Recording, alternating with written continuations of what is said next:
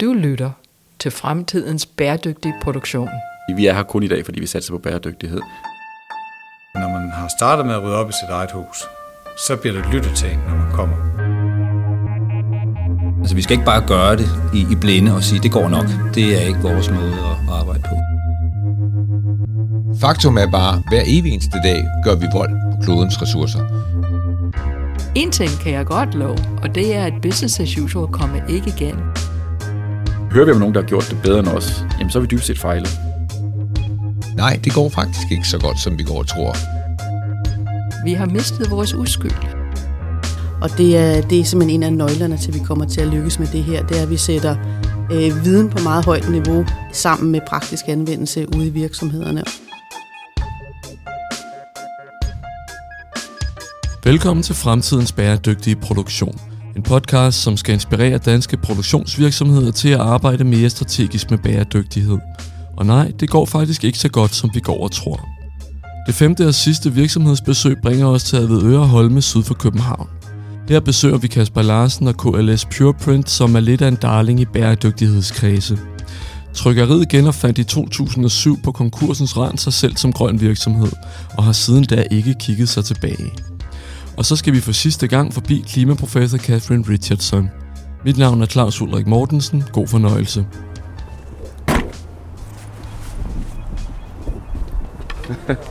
Hej Kasper. Nå, det er Så kan jeg måske godt lade imens. Jeg... Det ved jeg ikke, det tror jeg lige, du må... Åh, oh, det er fint, fint, fint. Ja, du kan sagtens lade. Åh, der er kø. Hvad siger du? Du kan sagtens lade, vi har syv udtag. Jeg har klipper. Og du har klipper? Du er ikke Ian? KLS, jamen det kommer egentlig af K. Larsen og søn, og det er min øh, far for oldefar, der stiftede firmaet i 1946. Øh, på y- ydmyge vilkår på øh, øh køkkenbordet øh, blev de første tryksager produceret, øh, faktisk med affald fra, øh, eller overskudsproduktion fra alder, så hvor min far arbejdede, han slæbte papir med hjem, og så gik han i gang med at lave visitkort på det, der var skåret fra produktionen. Øh, siden han har firmaet udviklet sig, og vi ligger i dag ude i øh, Jernholmen på Øde Holme i Hvidovre, og vi er 45 medarbejdere, øh, og har i dag øh, primært produktion af emballager, øh, bæredygtige emballager og øh, øh medicinal indlægssedler øh, og reklametryksager og magasiner. Så, så traditionelle tryksager og, og emballage er det, vi producerer i dag. Jamen, jeg hedder Kasper, og jeg er øh, fjerde generation i virksomheden. Jeg driver den sammen med min farbror, øh, Knud Erik. Øh, jeg joker altid med, at jeg er familiens sorte får, fordi jeg er uddannet revisor. Øh, så jeg er slet ikke uddannet inden for branchen, men, men kommer med en helt anden vinkel. Øh, og, og, øh, og det har nok været meget godt øh, at have nogle andre vinkler og synspunkter i forhold til øh, den, den gængse opfattelse af branchen. Jeg blev medejer i 2007, øh, hvor vi også fik professionel bestyrelse. Og ligesom der, hvor vi fik redefineret hele vores strategi, eller for at være helt ærlig, hvor vi fik defineret en strategi for virksomheden. Så, øh, så det var ligesom der, jeg øh, også trådte med ind i ejerkredsen. Der var min far og min faster, som er de ældre i den generation, de var gået på pension, øh, og så var det min farbror og jeg, der ligesom skulle definere vores samarbejde. Og det øh, startede vi med at blive enige om, at det skal være en professionel bestyrelse til at hjælpe os med. Fordi vi kiggede ind i en, en hård branche, og vi kiggede ind i en udvikling, hvor at, øh, det blev, vi kunne se, at det blev rigtig, rigtig svært det her. Vi havde fået Jan Tannerup ind, øh, som havde drevet en grafisk virksomhed øh, succesfuldt i mange år, og havde solgt den, og vi havde fået Claudio Christensen, Claudio Christensen ind, som øh, var salgsdirektør i IBM. Øhm, og vi satte os sammen i et strategilokale øh, nede i Kalundborg, øh, eller et mødelokale, der skulle tænke strategi, og vi havde rigtig mange, og hele ledelsen, og vi havde rigtig mange forskellige strategier på vende.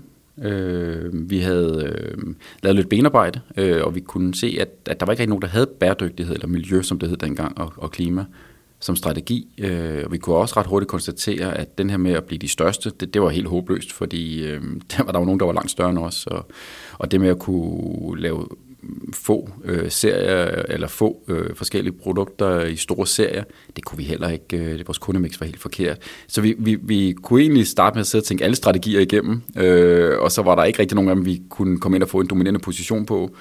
Og så ja, måske sådan lidt, lidt, lidt koldt og kynisk, så, så havde jeg også siddet og lavet mit benarbejde i forhold til at tænke, så, så må det blive bæredygtighed, øh, for mit vedkommende i hvert fald, øh, som var det, jeg kunne se, hvor vi kunne gøre noget.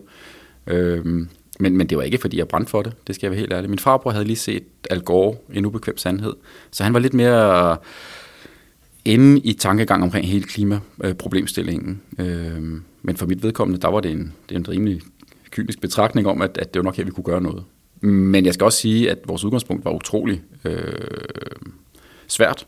Øh, det var faktisk sådan, at da jeg havde præsenteret firmaets udvikling og vores branche og hvad vi kiggede ind i, så tog Claudio ordet en halv time lørdag, efter, ind, i, i strategiseminaret her lørdag morgen og sagde, at jeg er helt jeg er nødt til at sige det her. Hvis det var IBM, vi havde bare lukket den her forretning. Det her, det er simpelthen ikke værd at bruge kræfter på.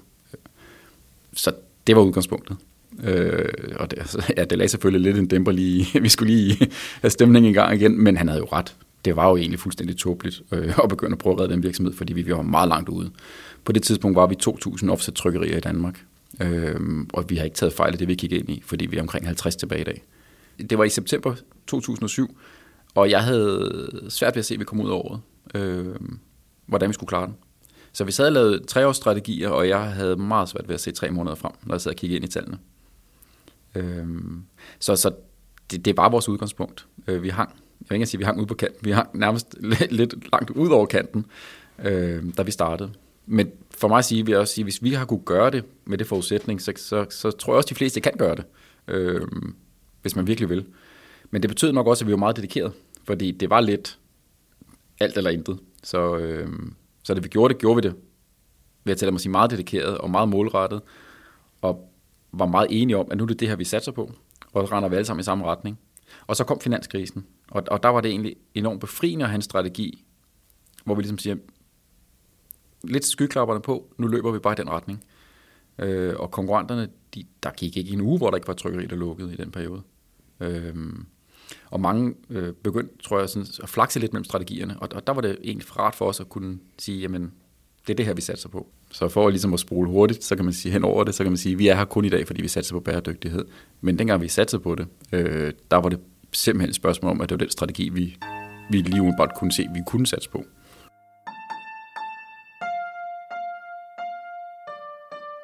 Jeg vil sige, øh, jeg har sendt mange venlige tanker til vores øh, byråmand, som vi tog til 14 dage senere, øh, salgsdirektøren og jeg, øh, fordi han havde så evig ret, da vi sad og fortalte ham om strategien, at vi skulle være Skandinavisk grønneste trykkeri, og vi skulle være CO2-neutrale, og han kiggede på mig, og han sagde, du kan ikke overbevise mig.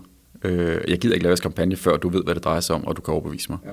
Så han øh, gik rejse op midt under mødet, gik over sin reol, fandt en 400-siders kommenteret version af FN's klimarapport, og, og sådan lidt demonstrativt smed han over bordet til mig og sagde, at øh, når jeg vidste, hvad det drejede sig om, så ville han lave vores kampagne.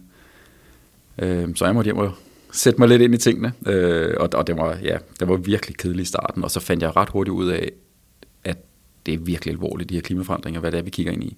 Og det var altså i 2007. Så der blev jeg overbevist om, at det her, det, altså, det, det er virkelig alvor. Øhm, og for mig var det meget redefinerende i forhold til, at, at øhm, det var ikke et grønt logo og et smart payoff. Altså det her, det, det handlede rigtig meget om substans øh, og ikke kommunikation.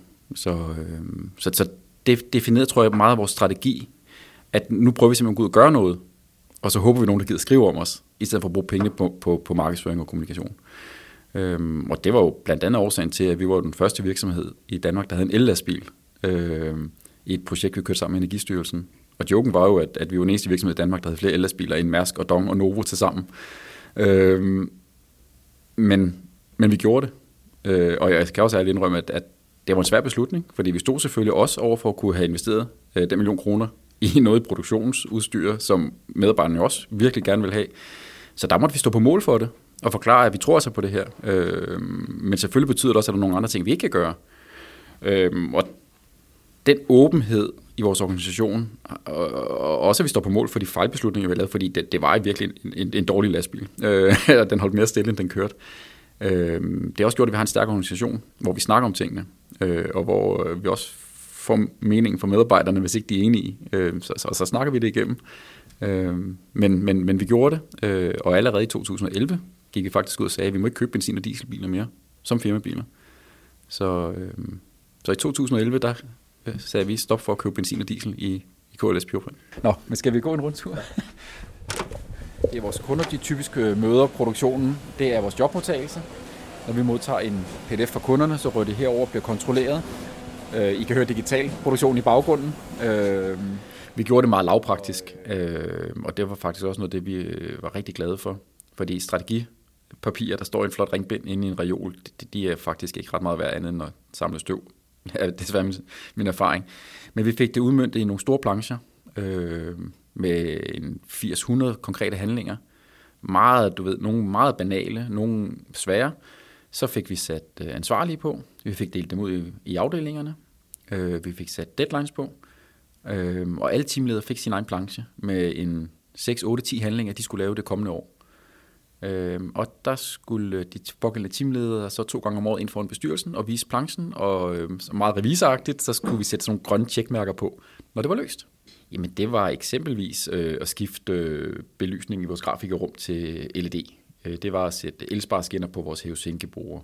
Det var at få kortlagt vores energiforbrug øh, med nogle energirådgiver i forhold til at se, hvor skulle vi sætte ind, hvor havde vi den største effekt kontra tilbagebetalingstid. Øh, Øh, det var nogle af de handlingsplaner, der var. Øh, så var det også at få lavet en LSA-beregner på vores øh, tryksager, så vi kunne rådgive kunderne bevidst omkring øh, det mest klimavenlige øh, valg i forhold til tryksager. Øh, det viser meget hurtigt, at papir øh, og øh, karton er cirka 60-70% af CO2-udledning i en tryksag.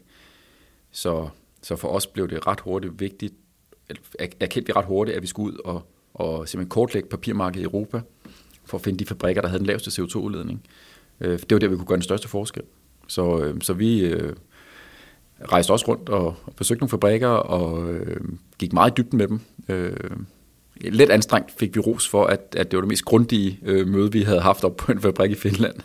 Øh, øh, hvad hedder det, hvor de troede, de kunne tage den, den der halve time standardpræsentation, og så skulle vi ellers bare ud og, og hygge os. Øh, men vi sad i mødelokalet en 3-4 timer og, og, og nørdede lidt i deres tal. Øh, men det gjorde vi med, med stor troværdighed, at kunne gå ud og rådgive vores kunder omkring de papirkvaliteter, der havde den laveste CO2-udledning. Og, og der var en faktor 10 øh, i, i forskel til altså det papir, der havde den laveste og den højeste CO2-udledning. Øh, så så, så der, det havde en enorm effekt at, at starte med at rådgive kunderne til at vælge den papirkvalitet, der havde den laveste CO2-udledning. Øh, men men altså, det virker jo som en, en, en øh, ret tung proces at skulle igennem for at have det tal med, hvad er det for et CO2-aftryk, der er på det, øh, den råvarer, I får ind i virksomheden.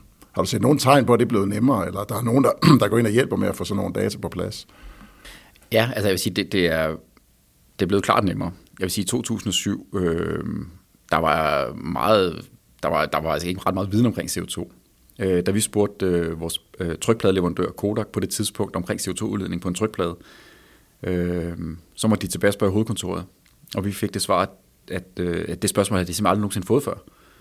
Øh, så må vi sige til dem, så kom i gang med at regne, fordi øh, det, det kommer nok også fra andre på et eller andet tidspunkt. Øh, men i stedet for, så det, vi lod det bremse os, så gik vi selv ind meget, du ved, at sige, okay, aluminium, øh, hvor meget vejer det, og så var vi inde og slå lidt op omkring aluminium, øh, CO2-udledning på det, og så sagde vi, okay, så tror vi i hvert fald, at vi sætter rigeligt af, og så satte vi, beregner os et tal selv. Vi havde ingen styr på deres produktionsprocesser, men vi gik simpelthen og sagde, okay, så må vi sætte et tal og komme videre. Vi kan ikke lade os bremse af, at vi mangler viden fra en enkelt leverandør eller to eller tre. Øh, så vi lavede nogle antagelser, øh, og så gik der et halvt år, så fik vi øh, informationerne fra Kodak. Øh, og, og der havde vi sat øh, 10 gange for meget af. Men, men, men vi vil hellere du ved, sætte rigeligt af, og så kunne komme videre. Øh, fordi vi har simpelthen brug for at få de her beregninger ud. Vi har brug for at kunne ud og rådgive vores kunder. Øh, og vi kunne ikke tillade os at sige, jamen, der går tre år, før vi har det perfekte tal. Så, øh, så i vores optik, så øh, må det perfekte ikke stå i vejen for det gode. Øh, og så må vi hellere lave en version 1.1, når vi så får yderligere viden. Så, så derfor har vi forfinet vores beregningsmodel, øh, hver gang vi har fået ny viden, øh, eller, eller opdateret tal. Øh, men, men, men jo, der var, der var der var mange steder, hvor vi stillede spørgsmål i hvert fald. For første gang kunne vi høre til de leverandører, vi talte med selv store øh, globale øh, øh, producenter på det tidspunkt. Du lytter til Fremtidens bæredygtige Produktion. En podcast, som skal inspirere danske produktionsvirksomheder til at arbejde mere strategisk med bæredygtighed. Øh, og i gamle dage, der blev det så fremkaldt. Men øh, fremkalderprocessen øh, indeholder jo også en, en række øh, kemikalier. Så som en del af vores Cradle-to-Cradle-certificering, så... Øh, vil vi også ind undersøge øh, hele det her nye spændende område omkring kemifri plader, kalder vi det. Øh, og det vil sige, at i dag der bliver den belyst, og så har vi fjernet fremkalderprocessen, og der får den bare en gummiering, sådan så vi egentlig ikke, øh, vi har fjernet hele det, der, det den skulle fremkaldes, så de kemikalier, der bliver brugt til det. Øh, det er ikke Jamen, altså, vi, vi lavede simpelthen en treårsstrategi der i syv, så, øh, så vi satte nogle mål, vi skulle nå i 2010. Og så sagde vi, hvis vi skal nå de mål i 10, hvor skal vi så være henne i 8, hvor skal vi være henne i 9, øh, og, og, hvor, hvor, og kan vi så nå målene. Øh, og den søndag eftermiddag der, hvor jeg skal ind, vi var ved at være lidt møre, øh, Øh, der satte vi nogle mål. Øh, på det tidspunkt ville vi være skandinavisk grønneste trykkeri. Øh, det ville vi opnå ved at være CO2-neutrale. Vi ville have vores egen vindmølle. Vi ville øh, kun have elbiler. Og vi skulle reducere 20% af vores energiforbrug per produceret tryksag. Og, og det var sådan en af de sidste mål, vi satte, og, og vi var ved at være møre. Men vi så kiggede på hinanden og sagde 10%. Så sagde nej, det er uambitiøst. Vi siger 20. Øh, og øh, vi, havde, vi havde en kollega, der havde meldt ud, de ville spare 1% om året, og, og det synes vi var, var meget lidt, og derfor synes vi, vi er nødt til at, ligesom at toppe den godt op, og så øh, må vi dybest set hellere fejle. Øh, og vi nåede faktisk på de tre år, nåede vi 17 procent. Og, og jeg er ret sikker på, at havde vi sagt 10 procent, jamen så havde vi været utrolig stolte af os selv, når vi havde nået 12. Men fordi vi sagde 20, så nåede vi 17. Det kan godt være, at vi fejlede, men vi flyttede os længere. Øh, og det er også derfor, at det er utrolig vigtigt, at man tør være meget ambitiøs, når man sætter sine strategiske mål med risiko for at fejle. Fordi hvis man sætter nogle mål, man ved, man kan nå, så får du ikke innovationen frem. Du, får ikke, du, får ikke, du bliver ikke tvunget til at tænke nyt. Så, øhm, så vi kaldte medarbejderne sammen der efter strategiweekenden og siger, hør, skal I høre, vi skal spare 20% af vores energiforbrug. Vi aner ikke, hvordan vi kommer der til. God idé, tak. Og så blev der ellers sat øh, måler op på maskiner, og der kom feedback fra nogen, der havde hørt noget, eller set noget, eller... Og så, jeg tror, vi lavede omkring et par hundrede forskellige tiltag. Der var en, der havde hørt sådan en Coca-Cola-maskine, hvor man puttede en 10 øh, trak en Coca-Cola, at det brugte meget strøm. Så målte vi på den, og det gjorde den virkelig. Så ud med den. Og en anden øh, undrer sig over, når vi havde to hold, når, når aften- og natholdet ikke lige mødte hinanden, men der var en pause imellem, så lød man maskinen stå i tomgang, fordi så startede den hurtigt op, når næste hold kom på.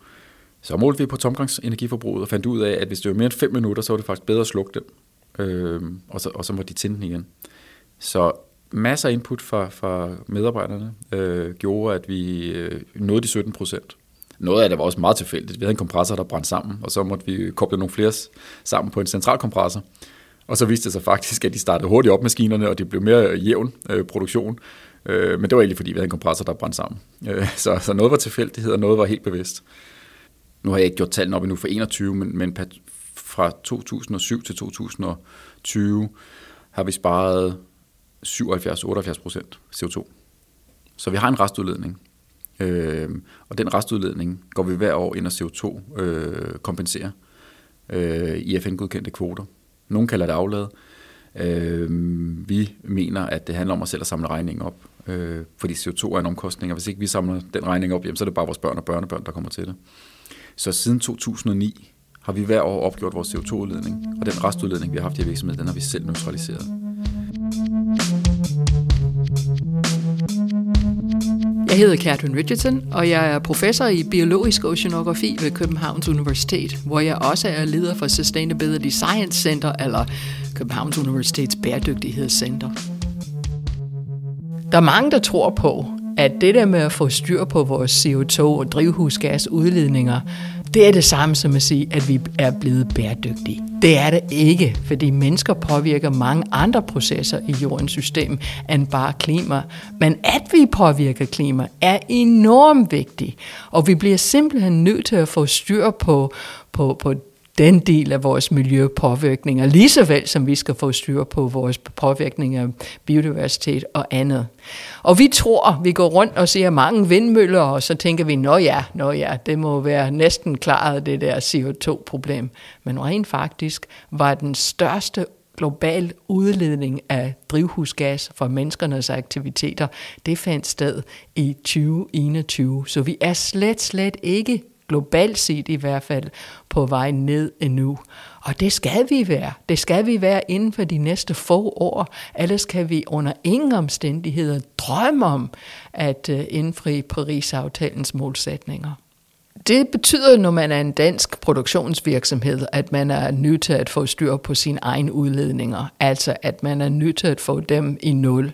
Men jeg vil også sige efterhånden, at det der med at do no harm, altså at komme til nul, det er måske ikke nok. Man skal også overveje, om ikke der er noget af de processer, som man arbejder med enten ved virksomheder selv eller i dens værdikæde, som kan, som kan faktisk gå ind og, og øh, optage CO2 også.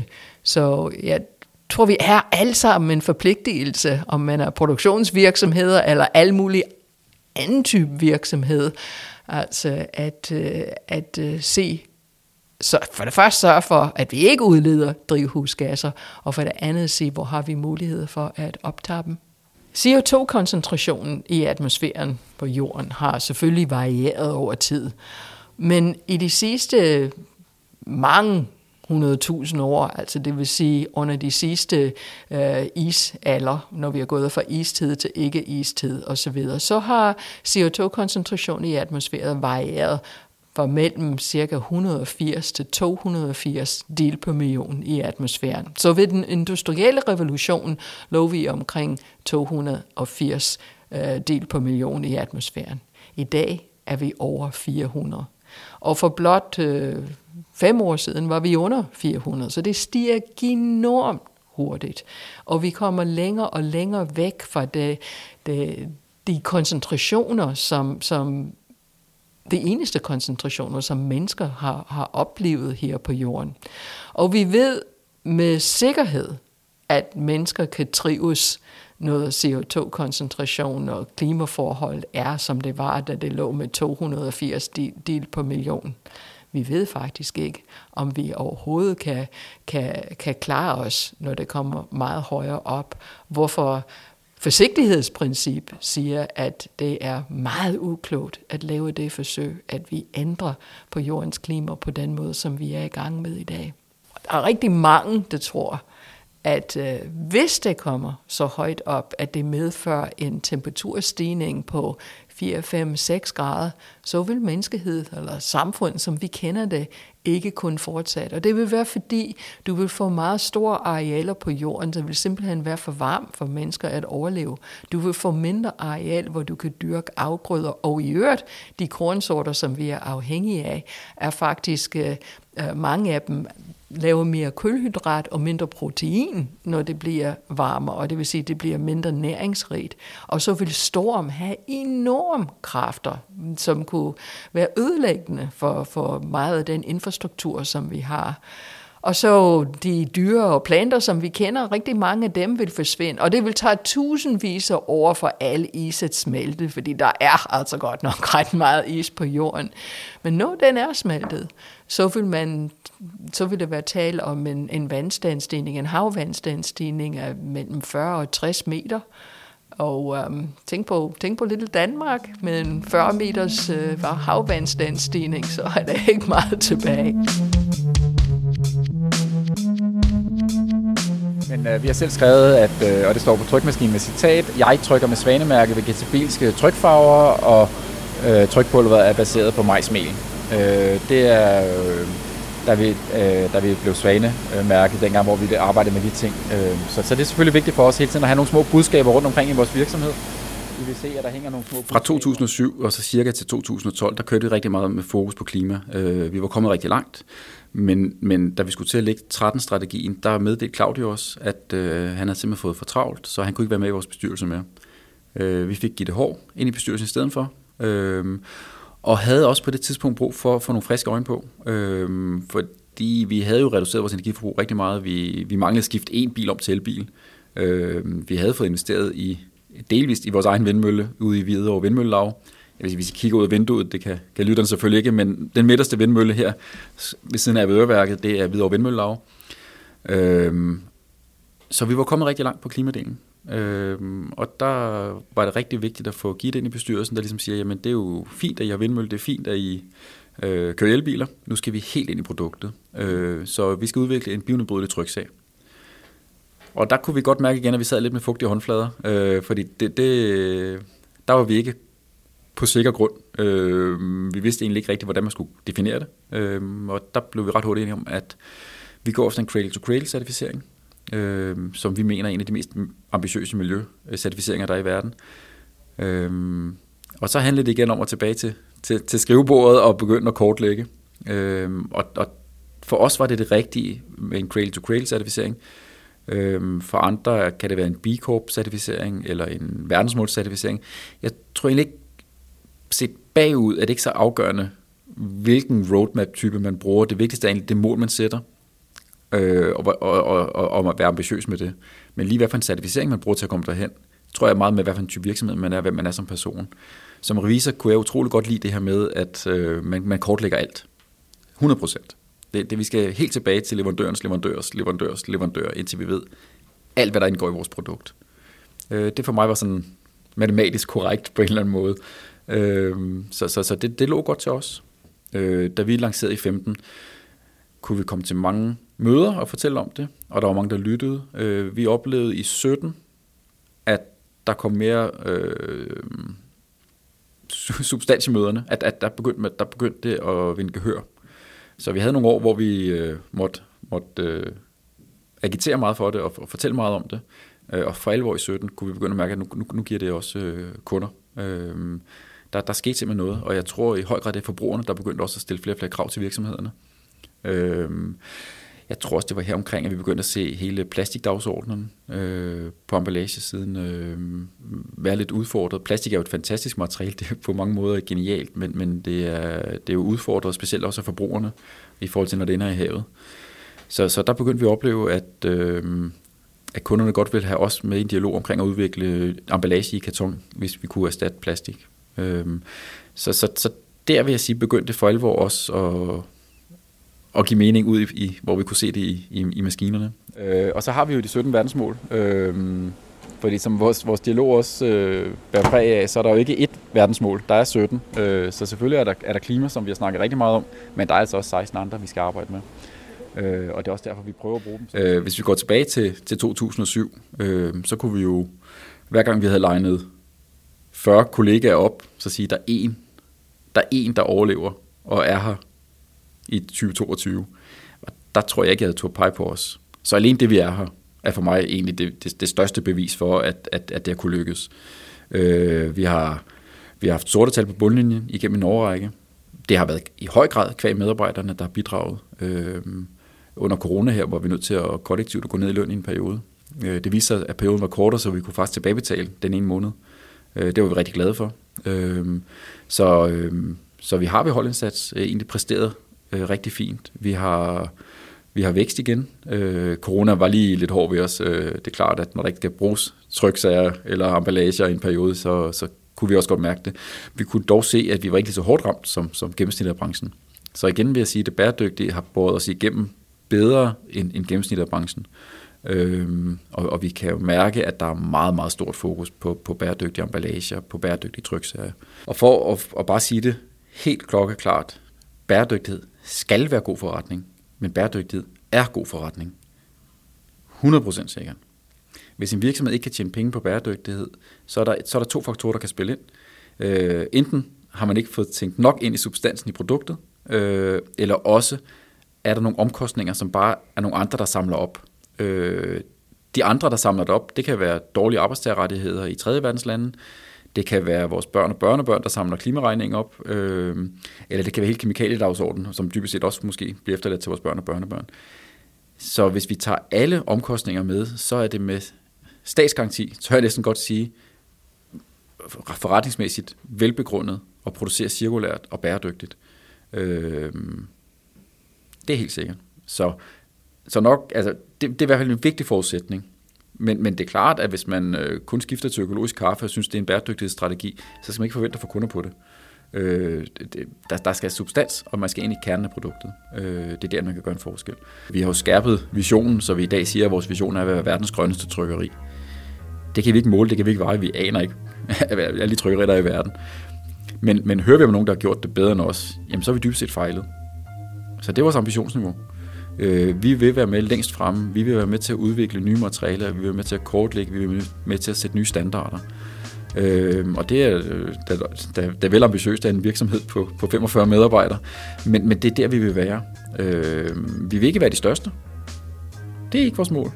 Vi vil være dem, der ved allermest omkring substansen, omkring bæredygtighed i vores branche. Det er vores vision, øh, og det er det, vi arbejder for hver dag. Du har lyttet til 6. afsnit af Fremtidens Bæredygtige Produktion. En podcast, som skal inspirere danske virksomheder til at arbejde mere strategisk med bæredygtighed. Podcasten er produceret af Vigand Måø for Industriens Fond og ATV, Akademiet for de Tekniske Videnskaber. Mit navn er Claus Ulrik Mortensen. Tak fordi du lyttede med.